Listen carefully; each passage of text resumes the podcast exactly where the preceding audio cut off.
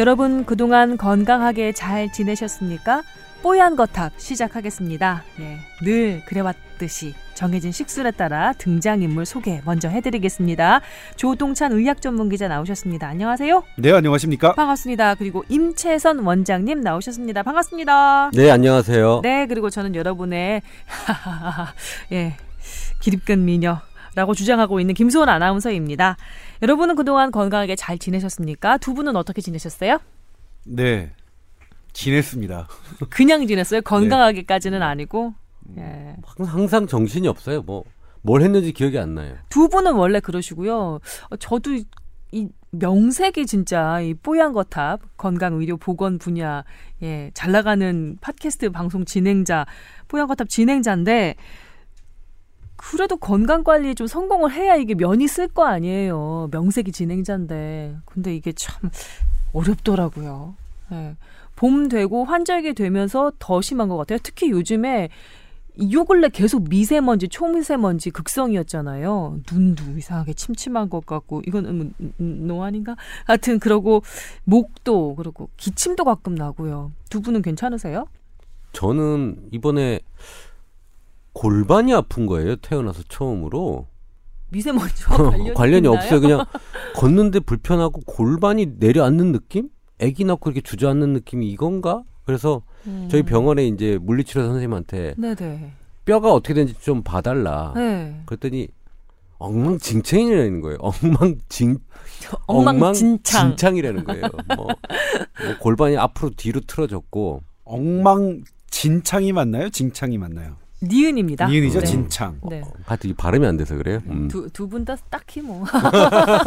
아니, 왜냐면 아니, 지난번에 아니 근 골격계 그 건강 이게 저 보러 환자분들 많이 오시잖아요 한의원에. 네. 근데 막상 원장님 근 골격계 건강은 아, 뭔가 이상은 느꼈어요. 제가 아? 이상을 느껴서 제가 평소에 고민- 운동 안 하세요? 아, 거의 아프면. 본인이 막 여기다 침 놓고 막 이렇게 뜸 뜨고 막 이런 아, 거 일요일 날? 아파서 막 그 근육별로 이제 스트레칭을 쭉 하고 갔는데 네. 그 근육이 그렇게 문제가 온 거는 어, 뼈가 뒤틀어져 있어서 그래서 그 추나라고 하죠. 카이로프락틱을 네. 받고 다 틀어진 걸 한번 정리하고 나니까 지금 좀 덜 아파졌어요. 어, 애초에 왜 틀어졌던 걸까요? 그러니까요. 이게 뼈가 왜 뒤틀어졌는지 좀 모르겠어요. 아마 똑같은 자세로 발을 꼬고 술을 먹어서 그런 것 같아요. 음 역시 술자리가 문제였구나. 네, 딱딱한 의자에서. 그거 외에는 제가 네. 원인을 못 찾겠어요. 예. 음, 추나나 카이로프락틱이 그렇게 약간 저 관, 근골격계 통증이 있을 때 또 뒤틀어져 있거나 그럴 때 도움이 좀 되는 근육, 방법인가요? 그, 근육에 문제가 있을 때는 근육만 잡으면 되거든요. 네. 좁아진 근육, 그 다음에 단축된 근육들만 늘려주면 되는데 예, 예. 이게 뼈가 뒤틀려서 그걸 유발했다 그러면 그걸 잡아줘야 돼요. 그러니까 음. 필요하지 필요 없는 건 없는 거죠. 음. 그러니까 어 상황에 따라서는 뼈를 맞춰야 될 때도 있고 어 뼈가 문제 없어 근육일 때는 침이나 이런 거를 간단하게 치료해도 되고 물리치료 같은 거 있잖아요. 음. 간섭파라든지 이런 것만 해도 좋아져요. 근데 그 두 가지를 다 같이 해보니까 네. 그러니까 병원 정형외과에서 하는 물리치료 있잖아요. 우리 간섭파 물리치료 뭐 이렇게 뚝뚝뚝 두드리는 거. 네네. 어 그 치료랑 아까 그 뼈 맞추는 치료랑 같이 했더니 음, 거의 한 7, 80% 하루 만에 좋아진 것 같아요. 어. 그렇군요. 갑자기 귀가 솔깃해지는데요. 저도 왜냐면 근육통이나 이제 자세 같은 것 때문에 좀 문제가 요즘에 음, 급격하게 생기고 있는 중이라서. 네. 키도 1cm 커졌어요, 저. 음, 아, 그리고 저도 네. 생각나는 애 있는데, 저 요가를 한 몇 년 전부터 좀 했었거든요. 요가하고 한 몇 개월 지나지 않아서 키가 크더라고요. 네. 예, 그 스트레칭이 잘 되면 맞아요. 주저앉았던 뼈가 확 올라옵니다. 약간 미진하다고 키에 미진함을 느끼신다면 요가 추천해 저는 드립니다. 뭐 아, 다리가 길어서 미진 분 지금도 느낌? 자르고 싶어요. 아, 잘하고 싶어요. 긴 다리가 주체가 안 돼서. 예, 조 기자님 아까 뭐 얘기하고 싶어서 입술이 달싹거렸었잖아요. 그진 얘기 엉망진창할 때 음. 징이 아니라 진이었죠. 음? 지난번에 이제 진시와 관련된 진지와 아, 관련된 네네. 제가 그 잘못된 그 말씀을 전해드려 일단 그거부터 정정을 해야 될 것 같아요. 예. 그러니까 제가 지난번에 진지가 음. 어 달진의 알지자 한자라고 했는데 그거는 이제 어 진지하다 할 때 진지였고요. 음. 그 식사를 식사에 대한 높임말로 사용되는 진지는 순 우리말이었습니다. 아, 그러니까 그 바로 잡고 넘어가시려고. 그런데 제가 아. 또 찾아봤어요. 네. 이게 왜 그러면 용진자의 그 진씨가 어 이게 한 국산 말인데 음. 이게 왜 그 어원이 거기서 나왔냐 보니까 이게 궁중 언어래요. 음? 그러니까 궁중에서 쓰는 네. 진지라는 말이 그 네. 그거보다 높은 게 수라잖아요. 그렇죠. 어. 이 왕이 먹는 밥을 수라라고 수라라고 하죠. 하는데 네. 거기 궁중에서 쓴 순 우리 말인데 그게 그 종을 치는 시간이 그쪽 시- 그때 시간이지 이제 진시에 음. 진시에 치는 밥이 수라였는데 그게 혼용되면서 삼시세끼가 수라가 됐어요. 네, 그렇게 되는 아. 근데 이제 수라는 그렇더라고요. 수라는 이제 몽골어래요, 어원이. 맞아요. 음. 몽골에서 그러니까 예전에는 몽골이 지배하던 시기에 네 고려 말쯤도 그때 있겠고. 예, 그때의 음식을 그러니까 임금이 그때 몽골 음식을 좀 먹었나 봐요. 그래서 네. 수라라는 말을 높임말로 사용하는 거는 그러니까 몽골에서 식사라는 뭐뭐 그런 의미라서 네. 바람직하게 보지 않는 분들도 계시더라고요 학교 중에 예. 수라라는 말을 쓰는 걸. 음, 그래요. 아, 뭐, 생각나는 김에 뭐, 하나 더 손가락을 얻자면, 연지 곤지. 네, 이제 우리 전통 혼례에서 신부가 뭐, 볼과 이마에 찍는 그 연지곤지도 몽고 풍습이어서 몽곤 말이라고 하더라고요. 어. 어. 그렇게 해서 들어온 몽고어들이 남아 있는 경우가 있는데, 수라 역시 그랬군요. 몰랐습니다. 수라는 쓰지 않는 걸로. 음, 음, 수라는 네. 저희가 이 정도입니다. 한번. 네. 어, 그러게요. 이게 바로잡음 네. 그부터 시작해서 새로운 그 예, 언어적인 그 정보까지 이렇게 좀 드려봤습니다. 도움이 많이 돼요. 뽀얀거탑이. 그렇죠. 네, 그럼요. 많이 됩니다.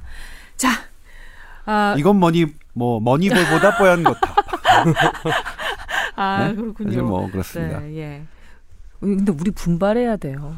아 그래요? 그래요? 분발해요. 순위 유- 보셨어요? 수, 수, 아, 좀 이렇게 약간 얘기를 들었는데 살짝 밀리는 감이 없지 않더라고요. 아, 그. 어디에 밀려요? 예, 원래 전통 그 음. 강호들이 있잖아요. 예, 이건 뭐니, 뭐, 뭐니볼. 그렇게 얘기 한 번 해줄 때마다 광고해 주는 거기 때문에 전 네. 얘기하기 싫고요. 네. 그런 전통 강호들이 앞좌석에 이렇게 포진이 돼 있고 가끔 가끔 얘네들은 우리는 한참 이렇게 이렇게 생각했던 애들이 자꾸 자꾸 기어 올라오더라고요. 음. 목동 아, 그래요? 뭐 밟아줘야 되는데 뭐 이런 걸 얘기하는 밟아줘야 거죠? 되는 아니 작가님 네. 너무 웃으시는 거 아닙니까? 예, 예, 근데 그렇습니다. 근데 또 한편으로는 지금 이렇게 그 팟캐스트 그 전체 1, 2위 수인이 되는 막 다운로드 횟수 막 수백만 가는 그런 그 사람들을 보면 우린 여기서 도토리 키재기 뭐 하고 있나 그런 생각도 아, 들죠. 그래서 저희는 이제 뭐냐면 그런 생각을 해봤어요. 그러니까 그 팟캐스트 1, 2위라는 그 수백만 건의 조회수를 하는 그런 프로그램들 특징은 네. 사실 정제되지 않은 그런 특징이 있어요. 음. 그런데 우리는 정제돼 있잖아요. 심지어 이렇게 바로잡은 방송까지 해드린다니까요. 그러니까요. 진지 도대체 진지하게. 그래서 뭐냐면 네. 뭔가 특색을 잡아야 되는데 네. 그럼 뭘로 특색을 잡아야 되느냐? 우리도 막 할까요? 좀 더 막 해볼까? 그러니까 이를테면 우리가 갖고 있는 게 김선 선배의 미모와 아, 이게 부끄러울 수가. 그다음에 임원장의 네. 저 덧없는 유머, 부질없어. 어. 음, 그다음에 부질없어. 이제 저의 긴 다리인데 왜 그러세요, 김공유 씨? 네. 이런 것 때문에 좀 순위가 내려가는 게 아닐까라는 생각도 조금 모르겠어요. 들어요. 앞에 조금 듣다가 이게 뭐야? 뭐야 이게? 내려버리는 거지. 사실 제가 예. 이제 그 페이스북에 제가 올리기도 했지만 음, 제가 그 최근에 삼성동을 방문한 적이 있어요. 음. 삼성동은 어 사저에 갔다 오셨나요? 아니요 아니요 그것 때문에 아니라 띵동, 저- 공항 터미널을 제가 갈 음. 일이 있어 갔는데 아까 일단 공항 터미널에 가는데 이제 거- 그쪽에 시- 그 나온 그 젊은 여성분들의 아 대단히 이제 옷이 되게 좋았어요. 아 여기가 정말 공항 터미널이 있기에 충분히 세련된 도시구나. 그래서 딱 갔다가 이제 왔는데 네. 가서 이제 커피를 마셨어요. 커피를 저는 아- 원래 아메리카노만 마시는데 음. 왠지 삼, 카페라테를 주문했어요. 삼성동에서는 왠지 그래야 될 것 같아서. 그렇죠. 네. 그러고 나서 이제 딱 보니까 보통 뭘 사 먹으면 그 무료 주차 쿠폰을 줄 수 있잖아요. 그래서 물어봤어요. 아, 주, 주차는 어떻게 되나요? 했더니 식사를 하지 않았기 때문에 안 됩니다. 그리고 아, 맞다. 내가 걸 까먹었구나. 그러고 너무 나서 이제 삼성동에 대한 편애 아닙니까? 왜 어? 그래서 이제 다시 이제 계산을 하러 쭉 이제 다 해가지고 왔어요. 왔는데 주차비가 만 천 원이 딱 뜨는 거예요. 아메리카노보다 뭐- 훨씬 비싸요. 네, 뭐 그래도 뭐 삼성동이니까요. 삼성동이니까 아, 삼성동이니까요. 삼성동이니까. 너무 편애하시는 그래서 거 이제 아니에요? 어 현금을 내야 딱 그 좀 폼이 났을 텐데 교통카드를 냈어요.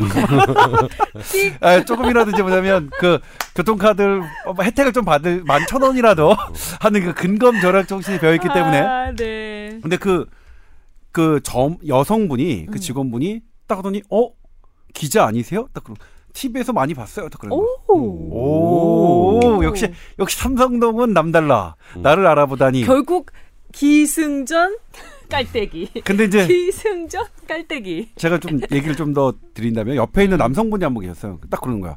누군데? 딱 그러는 거야. 아 이거 내가 사인이라도 해줘야 되는구나. 그래서 잠깐 메모지 이런 펜을 찾았어요. 근데 누군데? 딱 그러니까 그 여성 직원분이 딱 그러는 거야. 이 땡땡 기자님이시잖아. 얼마나 유명한 분이라고. 이 땡땡 기자. 그러니까 타사의 의학 전문. 기자. 타사의. 아. 아 그래서 제가 얼마나 아, 역시 분발하세요. 그러니까 정성을 다하는 국민의 방송은 음. 다르구나. 음, 분, 분발하셔야겠네. 창문을 조용히 올리고 왔었어요. 교통카드로 예. 주차비 예, 네. 계산하고 그러고 오셨군요. 어쩐지 애잔한데 어떡하지? 우리 우리 이러면 안 되는데. 네. 예. 그러니까요. 예. 할일 합시다. 예, 알겠습니다. 우리 할 일 합시다. 예, 본격적으로 예, 저희 프로그램 시작하도록 하겠습니다. 저희는 잡초 같은 방송이에요. 예. 아무리 환경이 나빠도 네. 또 누가 우리를 밟고 지나가도 절대로 죽지 않습니다. 그렇죠. 네. 예. 우리끼리 잘났다고 하고서 한번 시작해 볼게요. 자, 얘네들 언제 방송 시작하나 하고 지켜보는 분도 계신데, 예, 이제, 이제 시작합니다. 자, 저희 뽀얀 거탑 보건의료 건강 관련 팟캐스트입니다. 다 아시겠죠? 아, 전반부는 여러분이 보내주신 건강 관련한 걱정거리들 해결해드리고 있습니다. 사연 보내주시면 예, 소개해드리고 저희들이 알고 있는 한 최신의 의학 정보 그리고 검증된 의학 정보로 해결해드리고 있습니다. 또 두 번째 그 코너는 아, 이슈가 되고 있는 건강의료 보건 관련 그 사안들 아, 주제를 가지고 이모저모 한번 토론해보는 그런 시간으로 꾸며드리고 있습니다. 자, 먼저 아, 사연 소개부터 해드릴게요. 자, 이분은 아, 제가 이렇게 메일을 드린 건 어머니의 혓바닥 갈라짐 증상 때문입니다. 몇 년 동안 혓바닥 갈라짐 증상으로 대형 병원들 여러 곳을 찾아가 진료를 받으셨지만 차도가 없다고 합니다. 올해부터는 특히 혓바닥의 통증이 전보다 심해져 목까지 따끔거린다고 하십니다. 아, 관련해서 포털에서 검색을 해보니 구강 자결감 증후군이 아닐까 싶은데 해당 증상이 맞는지 정확히 검사를 받으려면 어떻게 해야 하는지 알려주시기 바랍니다. 이분 같은 경우는 좀 답답하실 것 같은 게 여러 병원을 전전하셨더라고요 그동안. 네. 그러니까 이게 이런 그 burning mouth syndrome이라고 하거든요. 구강 작열 mouth mouth mouth 네. 그러니까 burning 불타는 쥐라고 들렸어. burning mouse.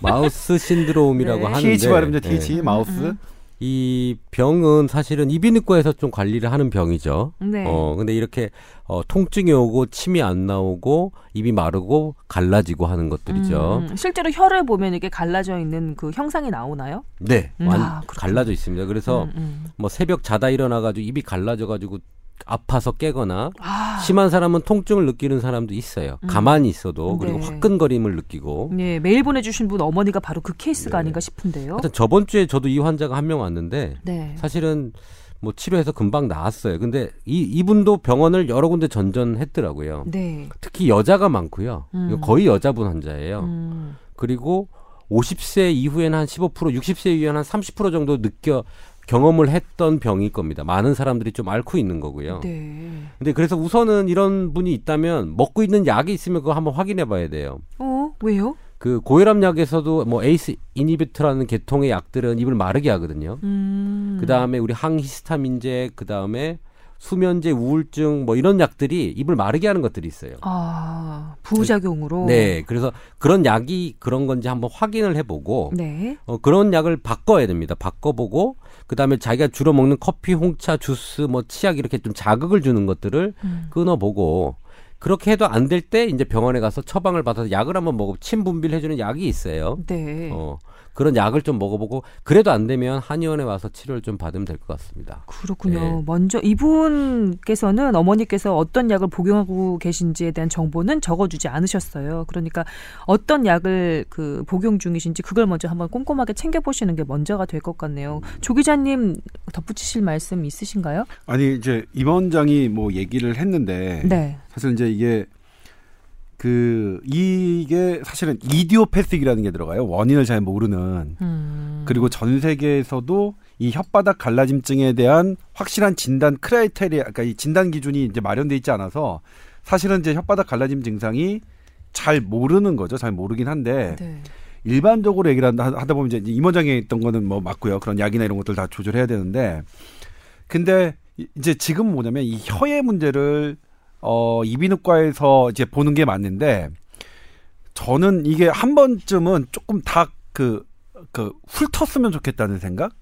그러니까 그 뭐라고 하죠? 모든 랩을 다 긁는 거. 그 모든 전반적인 검사를 했으면 좋겠어요. 아, 건강 검진을 전반적으로 했으면 네, 좋겠다. 네. 이- 그러니까 혀 문제가 아니라 네. 나의 전반적인 다른 면역 계는 괜찮은지 아닌지 이 부분에 대해서 왜 그런 판단을 하신 건가요? 생각하시는 건가요? 쉐그렌 신드롬? 아니요 아니요 아니요 그냥요 음. 아, 그냥 그래요? 모르는 거니까 모르는 거니까 그러니까 이렇게 보통 혀가 갈라지고 하는 것들이 어떤 때 많이 나타나면 내가 탈수 증상이 있거나 그럴 때 많이 하거든요 혀가 마르거든요 음. 근데 탈수 증상은 언제 많이 생기느냐 나의 콩팥 기능이 떨어졌을 때 많이 생겨요 음. 그래서 그런 부분들이 이렇게 되는데 그냥 어차피 많이 병원을 전전할 바에는 한 번 싹 긁어보고 아 됐다 딱 긁어봤더니 그 몸은 바닥 괜찮은 용어로는 네. 긁는다고 표현을 하는군요. 싹 긁는. 예, 싹 네. 긁는다 건강 검진을 하면 예. 전반적으로 해보는 걸. 네. 아하. 그래서 그렇게 되면 이제 그 다음부터는 아이 괜찮다 이거 그냥 잘 모르는 음. 그냥 우리가 생각하는 그 방금 위원장이 했던 버닝 마우스 신드롬일 거니까 뭐 어쩔 수 없이 그러면 이제 보존적으로 가야 되는 거거든요. 이제 음. 그 마른 걸 조금 뭐 보존해주고 이런 걸로 가야 되는 거니까 네. 한 번쯤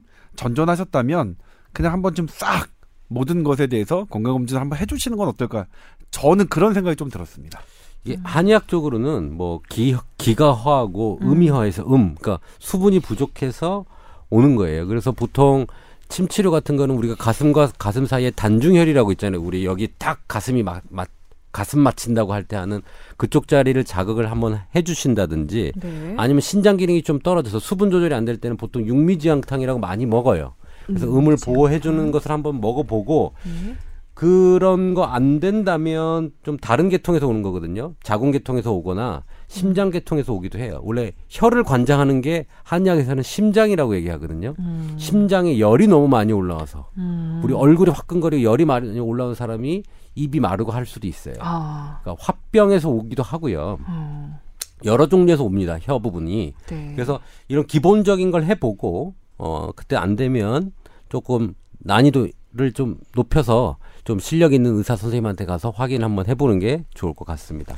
그냥 갑자기 궁금증이 생긴 건데요. 조금 전에 임채선 원장님께서 뭐라고 하셨냐면 이런 구강장렬감 증후군 같은 경우 여성이 그 퍼센테이지가 더 많고 네. 또 연령이 좀 높아질수록 좀 많은 경향을 보인다고 거의 하셨잖아요. 95% 이상이 여자예요. 음, 그건 왜 그럴까요? 스트레스에 더 취약해서 그럴 수도 있어요. 스트레스. 예, 지금 뭐냐면 어 사실 이 마우스 버닝 신드롬에 대한 원인은 현대의학이 아직 모르고 있는 게 음. 저입니다. 모르고 있는데 네.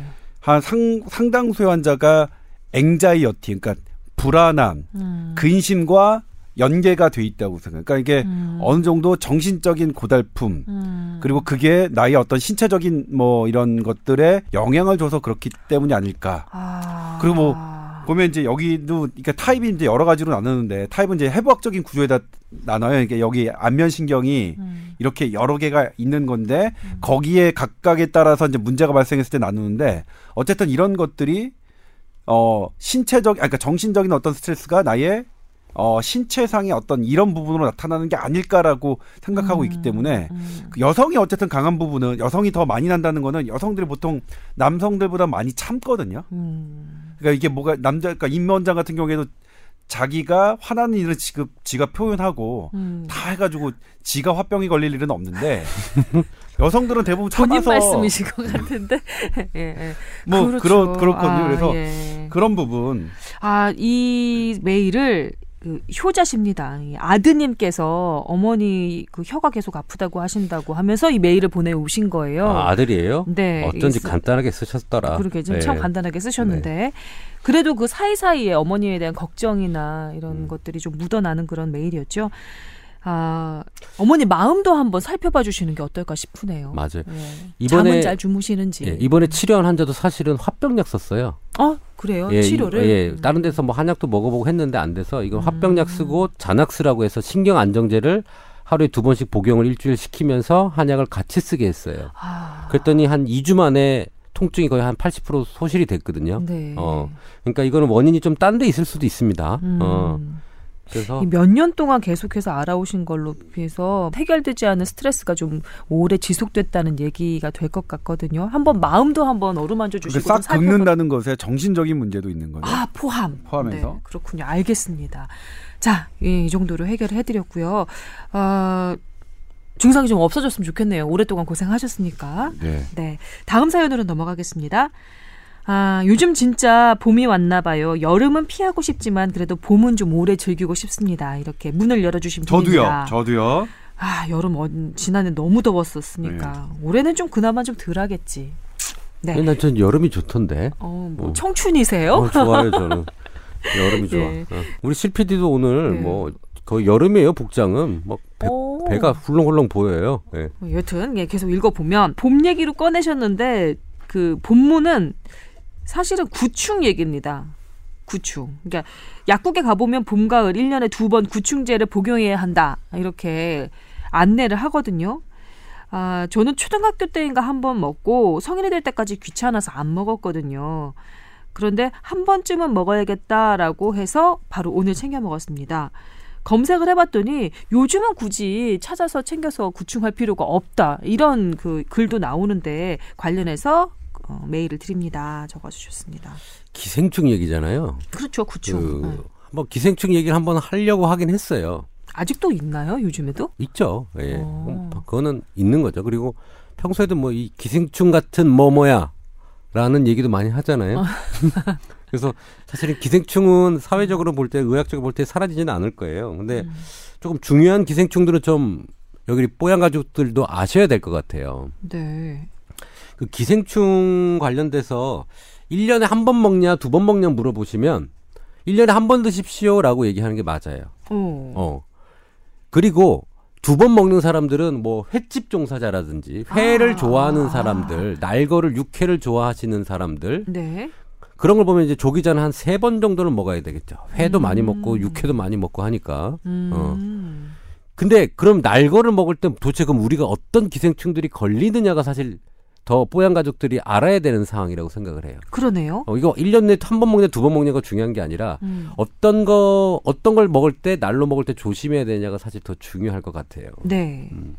그리고 그 기생충 걸린 거 아니에요? 아니 모르겠 막 기침을 우글우글 하는데? 우구르갈 우구르갈 우리 또 사실 뭐예요? 그 고양이, 고등어, 돼지고기 등에 사실은 기생충이 살아요.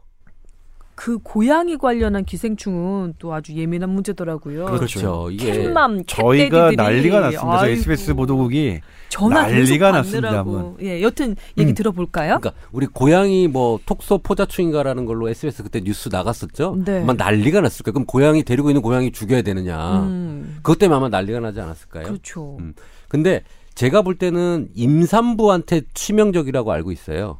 음. 그게 뭐 눈도 멀고 뭐 그 유산도 되고 하는 부분이 있기 때문에 임산부일 때는 고양이를 키우는 거에 대해서 한번 고민은 해볼 필요 있지 않을까라는 생각이 좀 들어요. 그것에 대한 반론도 막 댓글로 막 적어주신 분도 네, 많았었는데. 일단 예. 뭐냐면 네. 그게 이제 톡소플라즈마 곤디라는 톡소포자충이라는 기생충인데 네네. 이게 이제 약을 먹으면 낫습니다. 낫긴 한데 드물게는 드물게는 드물게는 눈으로 나와서 실명을 야기하기도 합니다. 우리나라에도 케이스가 있어요. 있어요. 기생충 그 벌레가 눈으로 나온다고요? 네. 그러니까 어, 익혀. 먹으면 익혀 먹으면 절대로 걸리지 않습니다. 손을 그러니까 사실 뭐 고- 물론 물론 고양이에게 어도 있습니다. 고양이만 있는 게 아니라 그래서 이제 그 톡소플라즈마 곤디를 고양이의 명칭을 넣는 거는 조금 고양이로서는 억울한 일이긴 해요. 음. 돼지고기에 많고요. 사람 네. 말고기에 많고요. 그리고 양고기에 많습니다. 그래서 양을 덜 익혀 먹는 그런 국가의 뭐 저쪽 그 우즈베키스탄, 카자흐스탄에는 그런가 봐요. 양을 좀 덜 익혀 먹는 경우가 있다면 그런 사람 그런 국가에서는 톡소플라즈마 감염률이 상당히 높습니다. 근데 제가 여기서 하고 싶은 말이 뭐냐면 네. 말에도 많아요. 돼지고기도 많아요. 어. 그래서 제가 예전에 리포트를 했던 경우가 멧돼지를 날로 먹은 분들이 집단적으로 톡소플라즈마에 걸려서 음. 그 케이스를 제가 보도해드린 적이 있습니다. 네. 그러니까 돼지고기 날로 먹으면 안 되는 거죠. 음. 그리고 말고기도 날로 먹으면 안 된다고 이제 되어 있는데 그거는 고기 섭취에 관련되지만 고양이를 섭취하지 않잖아요. 그렇죠. 근데 그런데 하나가 이제 왜? 뭐냐면 네. 어 성인 같은 경우 이게 묻어 있는 게 고양이 변에 주로 있습니다. 음. 고양이 비- 변에 이제 있는 알이 것들 나오죠. 알이 알이 아. 나오죠. 그걸 예. 손에 묻은 거를 손을 안 씻고 내가 뭐, 뭐- 음식을 섭취했다든지 그렇죠. 뭐 손을 안 씻고 이제 뭐 떡을 뭐 누가 주변에 내, 내가 이제 음. 그, 그, 거기에 손에 묻어 있는데 누가 어. 떡을 줘서 넙죽 손으로 먹는다면 그럴 경우에 아주 드물게 저기 하겠죠. 그러니까 음. 사실 근데 고양이로 인한 그 톡소플라즈마 곤디의 감염이 얼마나 되는지는 음. 아직은 그 파악되지 않았기 때문에 네네. 뭐 그때 이제 저희가 그래서 다시 바로 이제 방송을 아 그래 고양이로 우리가 뭐라 한 거는 좀 잘못됐다 객관적으로 이제 따져보자 이렇게 뭐 다시 이제 방송을 한 적이 있었는데 네네. 아무튼 근데 고, 그 톡소플라즈마 곤디는 되게 위험할 수 있다는 생각이 들어요. 그러니까 그 확률이 높진 않은데 음.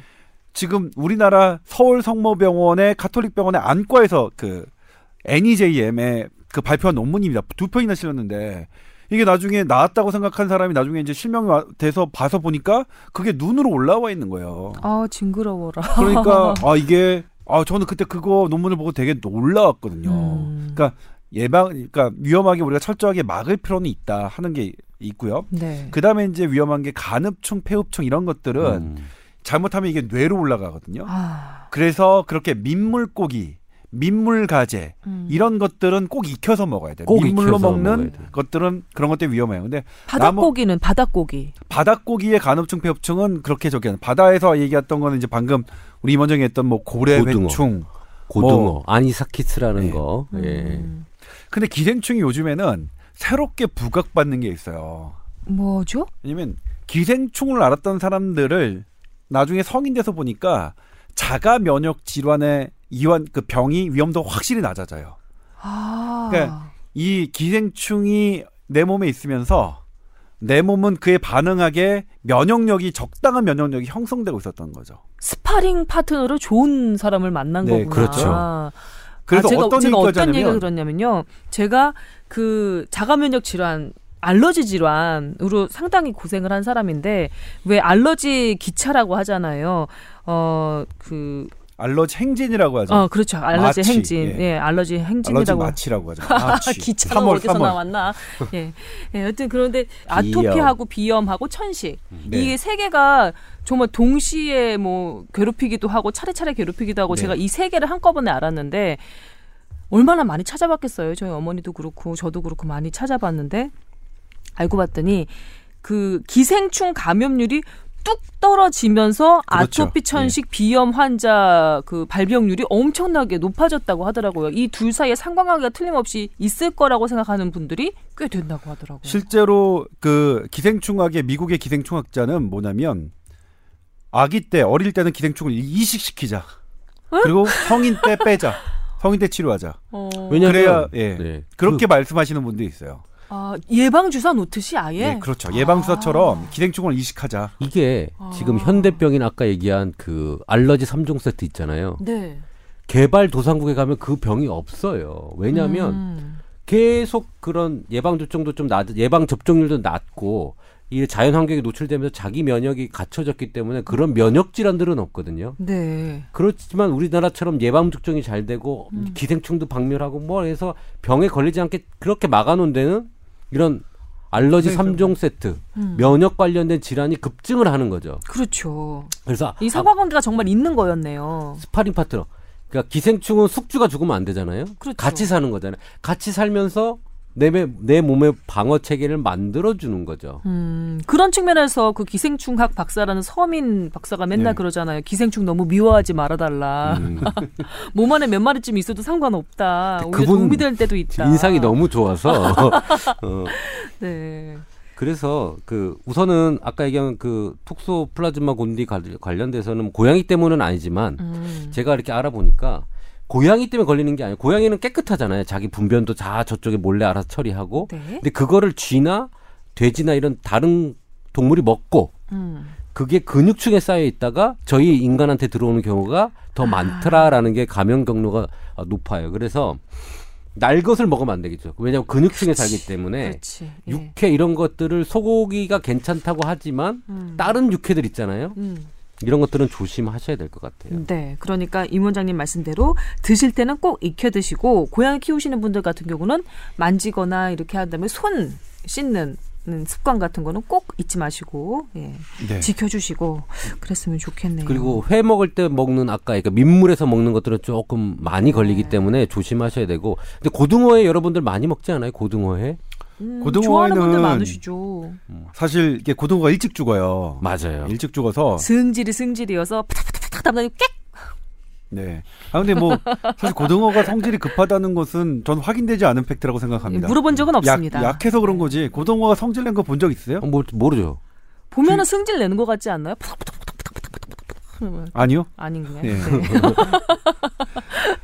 아무튼 근데 고등어가 아 근데 저 고등어 제주도에서 제가 두 달을 살았잖아 인턴 때. 음. 두 달을 근무했거든요 제주 중앙병원에서 어떻게 회 좀 많이 드셨어요? 아뭐 저의 회의 인생은 음. 거기서 시작됐습니다 사실 제주도 그냥 날로 먹으려고. 아 근데 그 당시만 해도 제주도의 땅값이 지금처럼 비쌀 때가 아니라서 어. 제가 운이 있는 놈이었다면 어.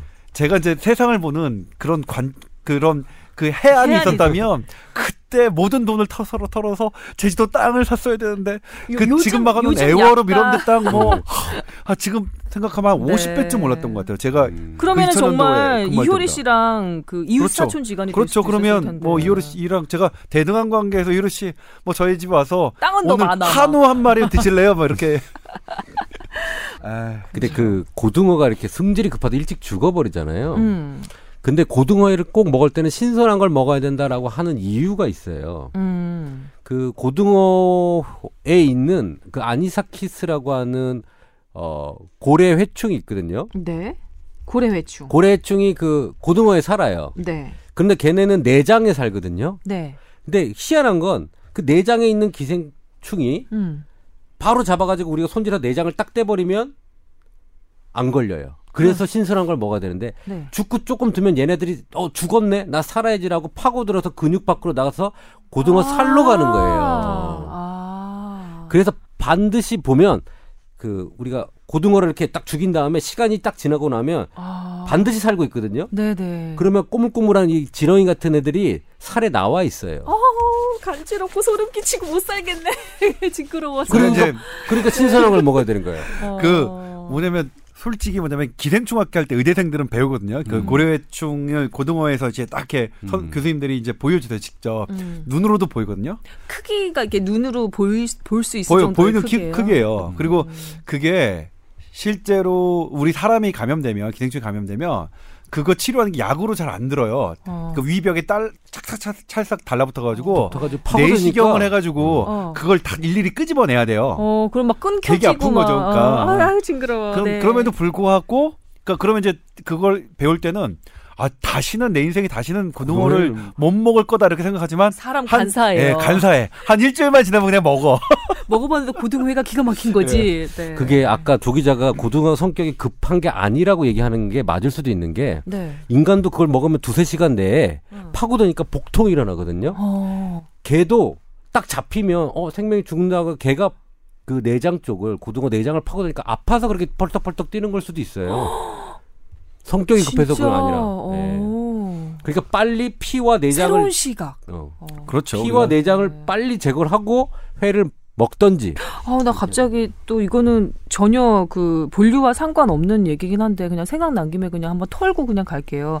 예전에 저희 시골 그 친척 댁에 가면 그 시장에 아니 아니, 아니 네. 저기 머리에 이 예. 예, 그뭐 그런 그 이, 참빗. 예, 참빗으로 긁어내고 막 그런 나 몇 살이니 대체 그런 그런 얘기를 들은 적이 있었거든요. 그런데 아니 뭐 조선 저- 말기 같은 느낌이에요. 아니야 우리 우리 냉정하게 생각해보면 우리 초등학교 한 3학년 때까지 네. 담임 선생님이 학기 초마다 참빗으로 이렇게 쭉 쭉 해서 긁어서 아 몇 살이세요? 저요 서른 예전에는 근데 이제 그 약간 마흔. 나일론 나일론 그 내의를 입었을 때는 별로 또 이가 없다가 그게 다 목화솜한 그 면 내의로 옷으로 바뀌고 난 다음에 또 이가 많이 좀 그? 서울에서도 예 예. 그런 적이 있었거든요. 여튼 그런데 그때 들었던 충격적인 얘기가 뭐냐면 할머니랑 같이 사는 애가 있었어요. 할머니 머리에 이가 있었던 거예요. 어느 날 할머니가 음 그냥 천수를 누리고 자연사 하셨어요. 근데 그 장면을 이제 이 애는 이제 임종을 한 거죠. 근데 할머니가 딱 절명하시는 순간 머리에서 이가 갑자기 쫙 하고 바깥으로 네, 나오더래요. 그러니까 기생하는 사람들은 숙주가 문제가 되면 살아서 어떻게든 살려고 하는 게 나오거든요. 다른 숙주를 찾아서 빨리 가야 되니까 가야죠. 자기 죽기 음, 그래 그 에피소드가 하나 떠올랐는데 별로 본류와는 상관이 없었습니다. 아니죠. 이 아란치사키스 걔도 지금 자기. 뭐 자기 네. 살려고 딴 데로 이동을 하는 거잖아요. 그래서 고등어가 그렇게 막 팔딱팔딱거리고 그래요. 아파서 성질이 급한지는 못 물어봤잖아요. 우리가 물어봤어요 고등한테. 안 물어봤죠. 못 물어봤죠, 제가. 그렇군요. 아우, 예. 그 구충 관련해서 얘기하다가 여기까지 왔네요. 아, 그러네요. 그러면 이분한테는 어떻게 말- 답변을 해드리면 될까요? 구충제 1년에 두 번 꼭 먹어야 된다. 아, 한 번만 아니다. 드셔도 된다. 한 번만 아, 드셔도 근데 된다. 자기가 육회나 회를 좀 즐겨 먹는 사람이라면 음? 두번 드시고 네. 그다음에 가족 중에 누가 하나가 걸리면 그때는 가족들이 다 먹어야 돼요. 왜냐하면 뭐냐면 어, 변이나 이런 것들을 보고 나서 손을 안 닦고 한 것들이 이제 가족들한테 옮겨갈 수가 있잖아요. 네. 어, 그러니까 가족들이 걸리면 그때는 가족들이 한 번 먹고 치유를 하시면 됩니다. 포인트 것 같습니다. 가족 네. 중에 한 분이 예, 그 기생 중에 감염됐다는 사실을 알게 되시면 가족 모두가 함께 구충을 하시기 바라겠습니다. 네, 임채선 오빠가 충실히 답변해 줬습니다. 아이 그걸 또꼭 잊지 않고 예 임채선 오빠 원장님이라고 해 주시는 거를 예, 잊지 않고 또 그렇게 멘트를 해 주시네요. 다음 사연도 빠르게 하고 넘어갈까요? 아니면 주제로 넘어갈까요? 뭐든 주제로 넘어가야 될 것 같아요. 시간이, 예. 네, 알겠습니다. 오늘은 아, 사연 두 개를 밀도 있게 소개를 해드리고 아, 오늘의 주제로 넘어가겠습니다.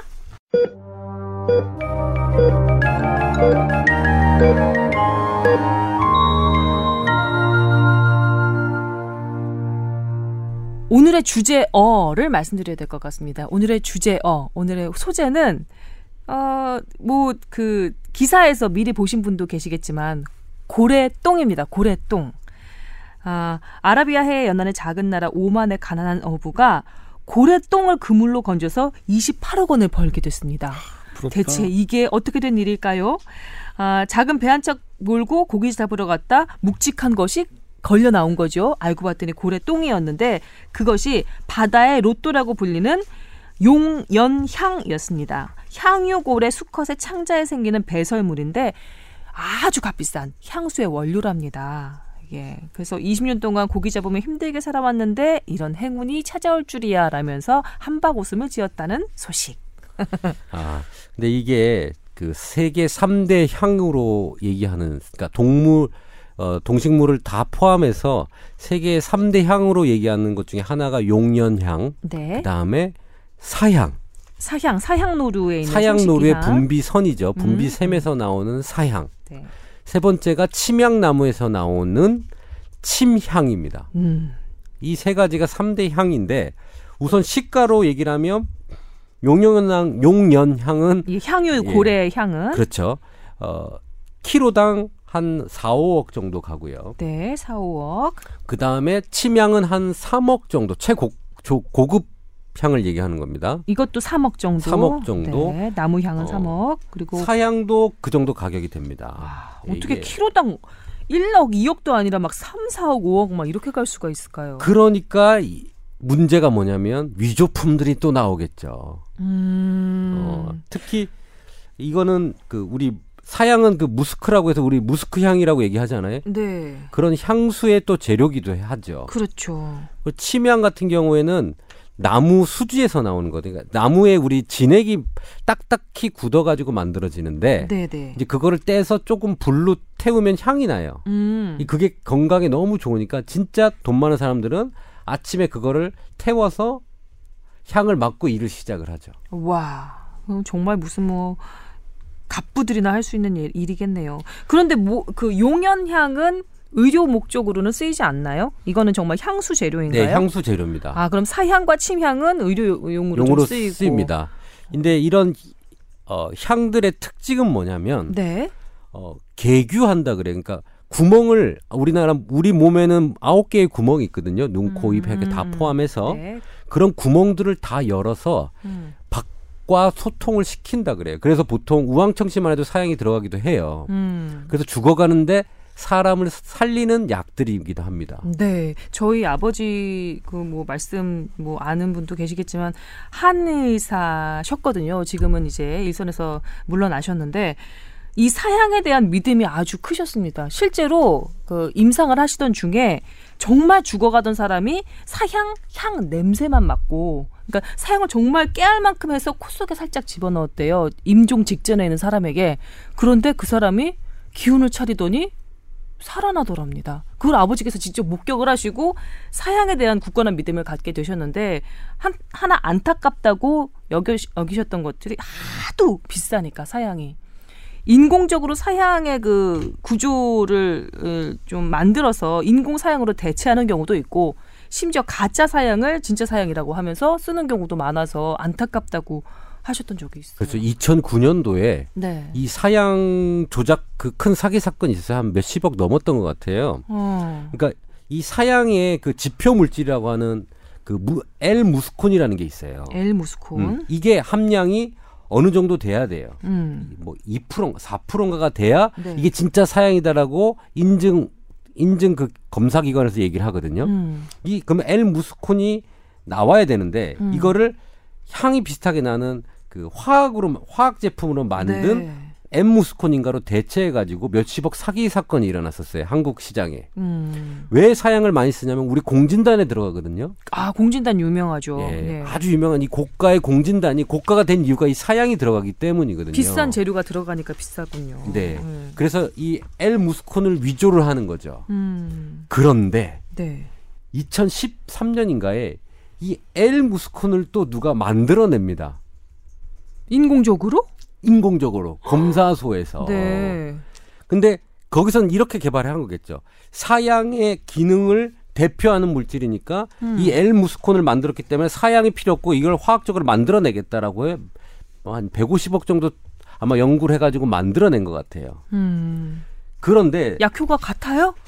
저는 같다고 보진 않거든요. 왜냐하면 이 사양의 여러 가지 물질이 그 사양의 어, 효과를 내는데 이 지표 물질 하나만 가지고 사양의 전체적인 기능을 얘기하기는 좀 어렵거든요.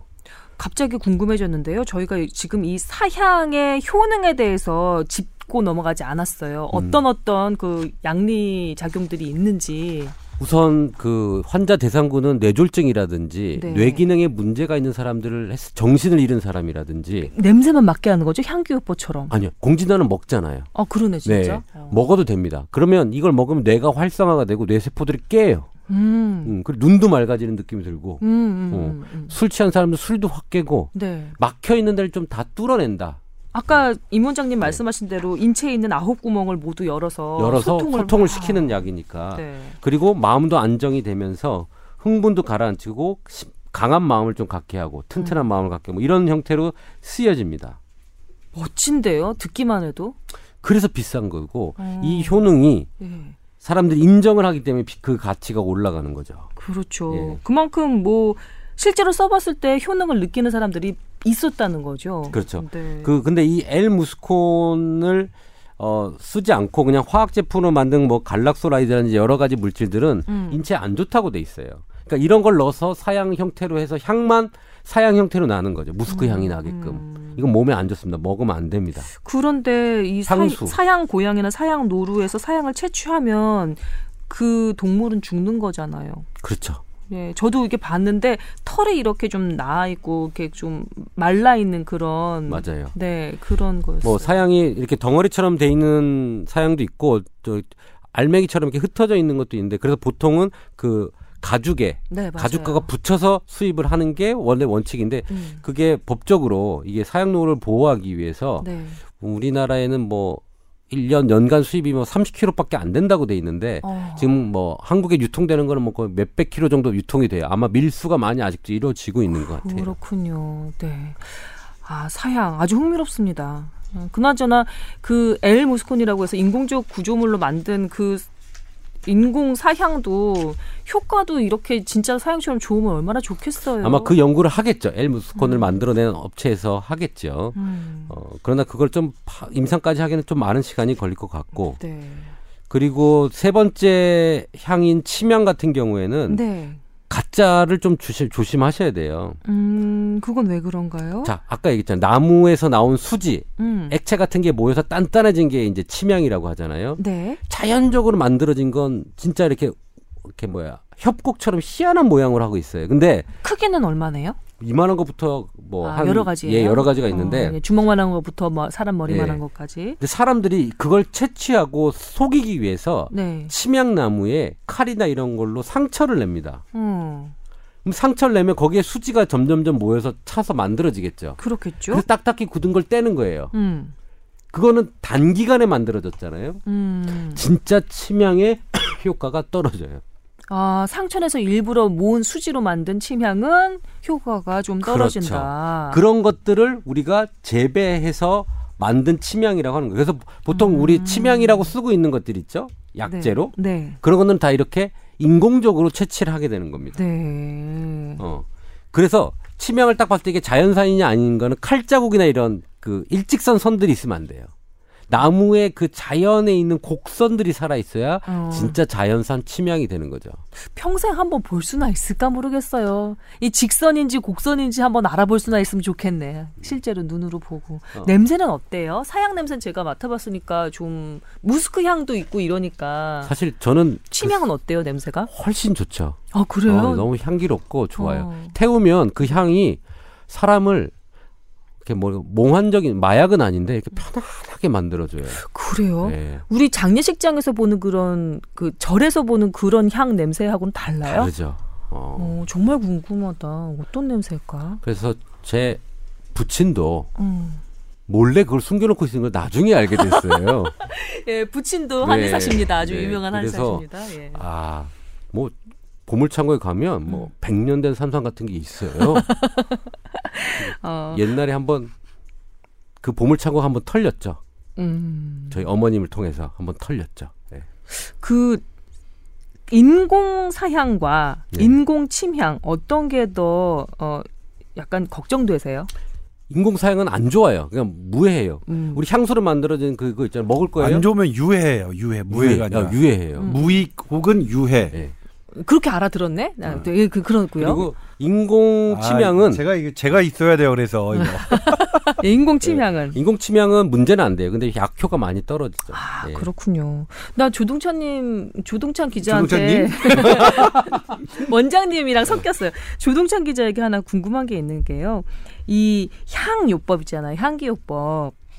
곧장 그 코 속으로 들어가서 뇌신경까지도 아주 그냥 다이렉트로 연결이 될 것 같거든요. 느낌에 잘은 모르지만 어떤가요? 그러니까 지금 어 미세먼지가 어떻게 뇌로 들어가느냐 그것을 이제 현대 의학이 연구하다가 나왔던 통로가 이제 후각신경이에요. 음. 후각신경은 사실 어 저도 이거 사실 전문의를 따고 나서야 알았는데 네네. 그러니까 후각신경은 제1 뇌신경입니다. 그러니까 12개의 뇌신경 중에 첫 번째 신경인데 후각신경이 아직도 현대의학이 어떤 경로로 되어 있는지 베일에 가려 있- 있는 거예요. 그러니까 후각신경의 어떤 그런 그 경로를 메커니즘을 설명한 게 2007년도인가 노벨 의학상을 받았어요. 저도 그때 알았어요. 아 이게 2017년이면은 얼마 안 됐네요. 예. 근데 이게 이제 미, 우리가 들이마신 미세먼지가 후각 신경을 타고 이 위로 올라가서 뇌까지 침투하는 경로가 밝혀졌거든요. 음. 그래서 미세먼지가 다이렉트하게 뇌를 침범한다. 음. 그리고 음. 그 뇌에 치매를 유발할 수 있다. 이런 얘기들이 나오고 있는 건데 네. 그런 의미에서 냄새는 상당히 중요하게 부각되는 아이템이긴 해요. 음. 치매 환자들에서도 일단 먼저 떨어지는 기능이 후각 기능이에요. 그래요. 네.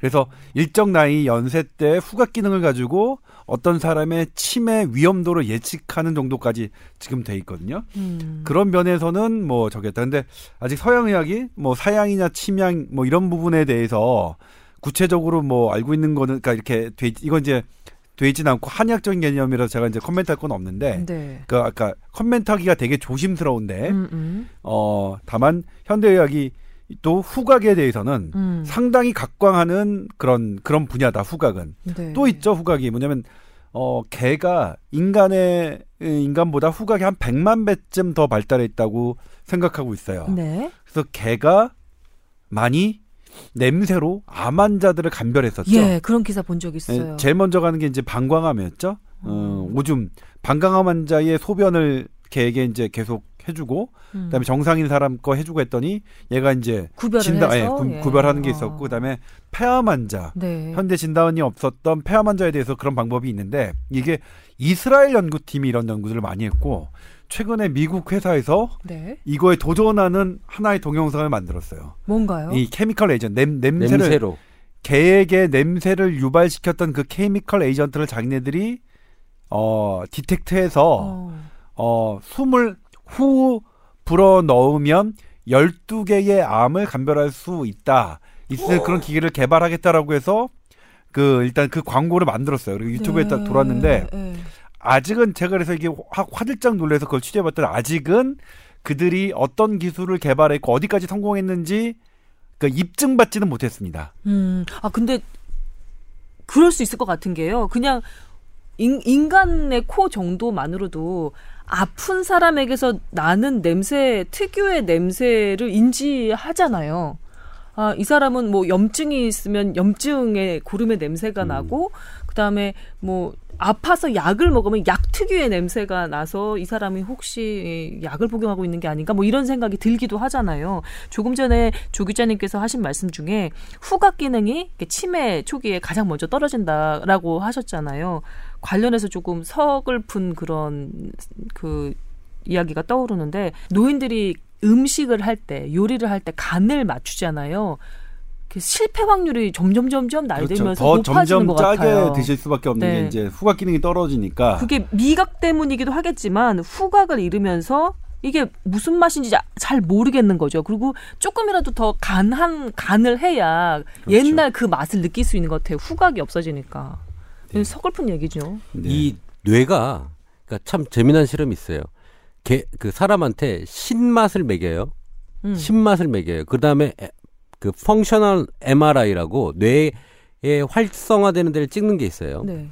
그 다음에 신 걸 먹은 다음에 찍었더니 뇌에 어떤 부위가 신호가 와요. 음, 음. 그 다음에 식초나 이런 신 냄새를 맡으니까 또 그게 와요. 어. 그 다음에 사람한테 야, 그것도 신김치를 먹는 걸 생각해봐라. 레모네이드를 먹는 걸 생각해봐라. 생각을 하니까 또 거기가 자극이 돼요. 오호. 그리고 우리 족삼리라고 하는 네.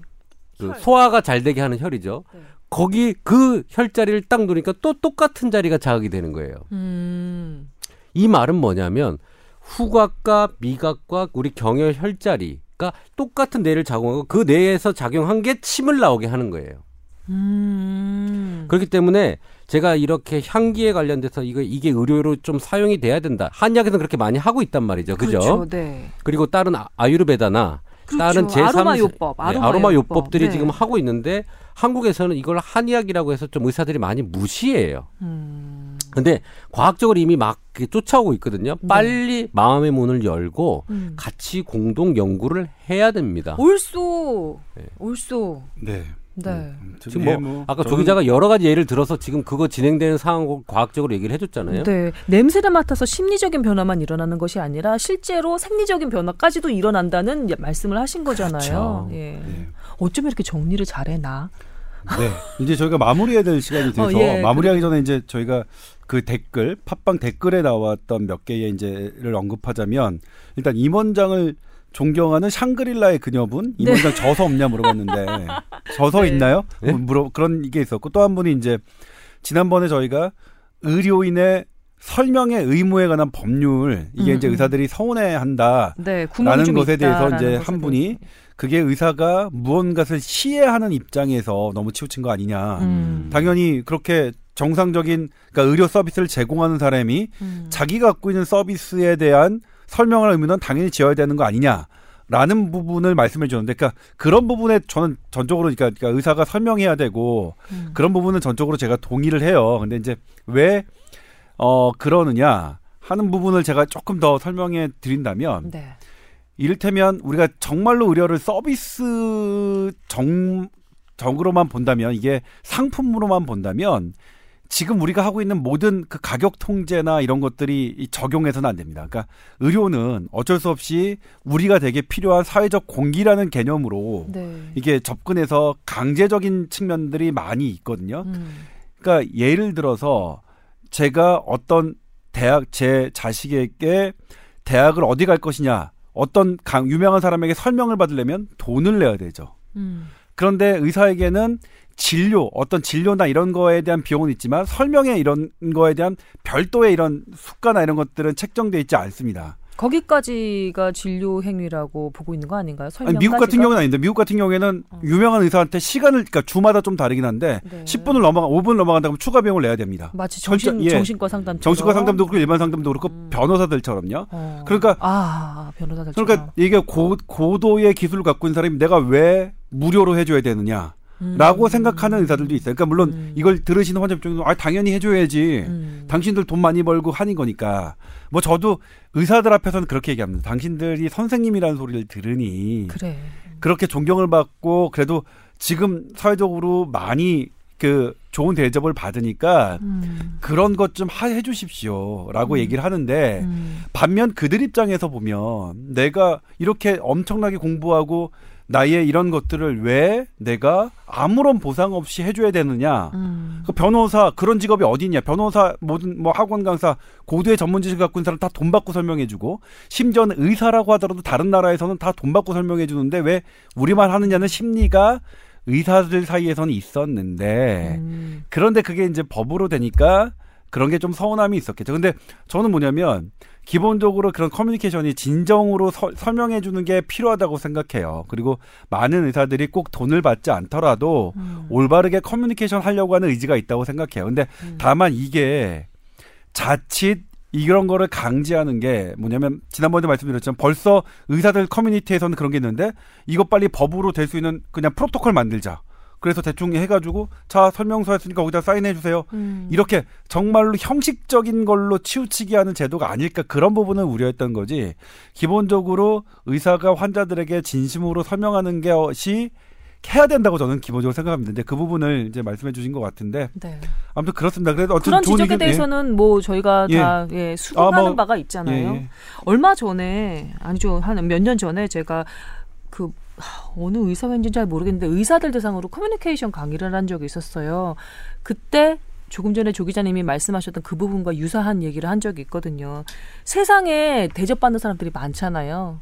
회장님, 사장님, 음? 그다음에 뭐 목사님, 하다못해 대통령님까지 님자 하나 붙여주고 끝인데 이름 뒤에 목사, 선생님 이렇게 안 붙이잖아요. 예. 근데 의사는 꼭 뒤에 선생님을 붙여요. 내 생명을 맡긴 사람, 내 건강을 맡긴 사람에 대한 예의와 뭐랄까 어, 그만큼을 좀 요구, 대, 기대를 하는 거잖아요. 그래서 선생님 소리를 듣는 여러분께서 아주 원활한 소통을 할 의무도 사실 있으신 거다 이렇게 얘기를 했던 기억이 나서 거기에 덧붙여 봅니다.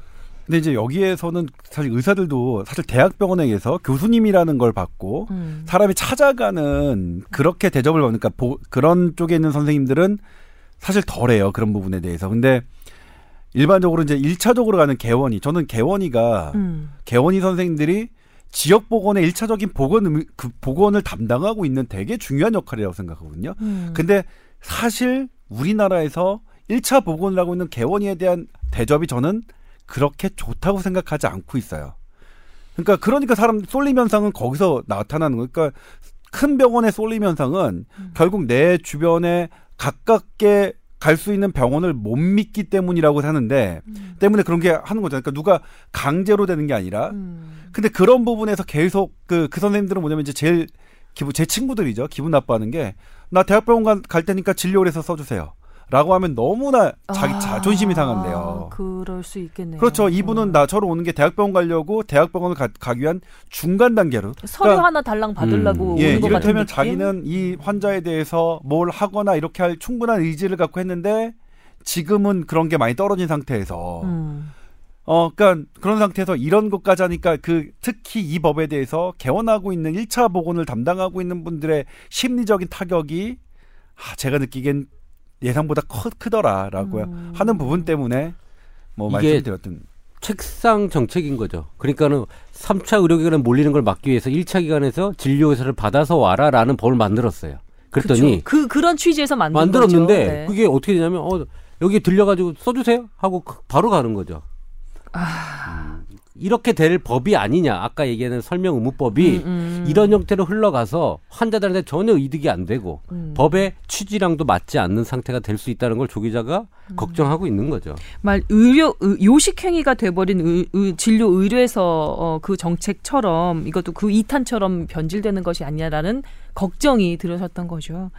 아 사실 저도 뭐 그렇지만 의료 서비스업 소비자 입장에서 그 의료 사안들을 보게 되잖아요. 그런데 이 두 분과 함께 얘기를 나누다 보면 의사도 사람, 음, 그 사람들의 입장도 한번 들어볼 그- 그런 기회가 되는 것 같아서 예, 나름대로 의미가 있는 것 같습니다. 저희 시간이 한 시간이 또 됐어요. 네. 예, 이 정도에서 마무리를 하고 다음 시간에 기약을 해야 될 것 같습니다. 두 분 모두 수고하셨고요. 다음 주에 또 건강한 모습으로 다시 찾아뵙도록 하겠습니다. 감사합니다. 네 고맙습니다. 네, 감사합니다. 네.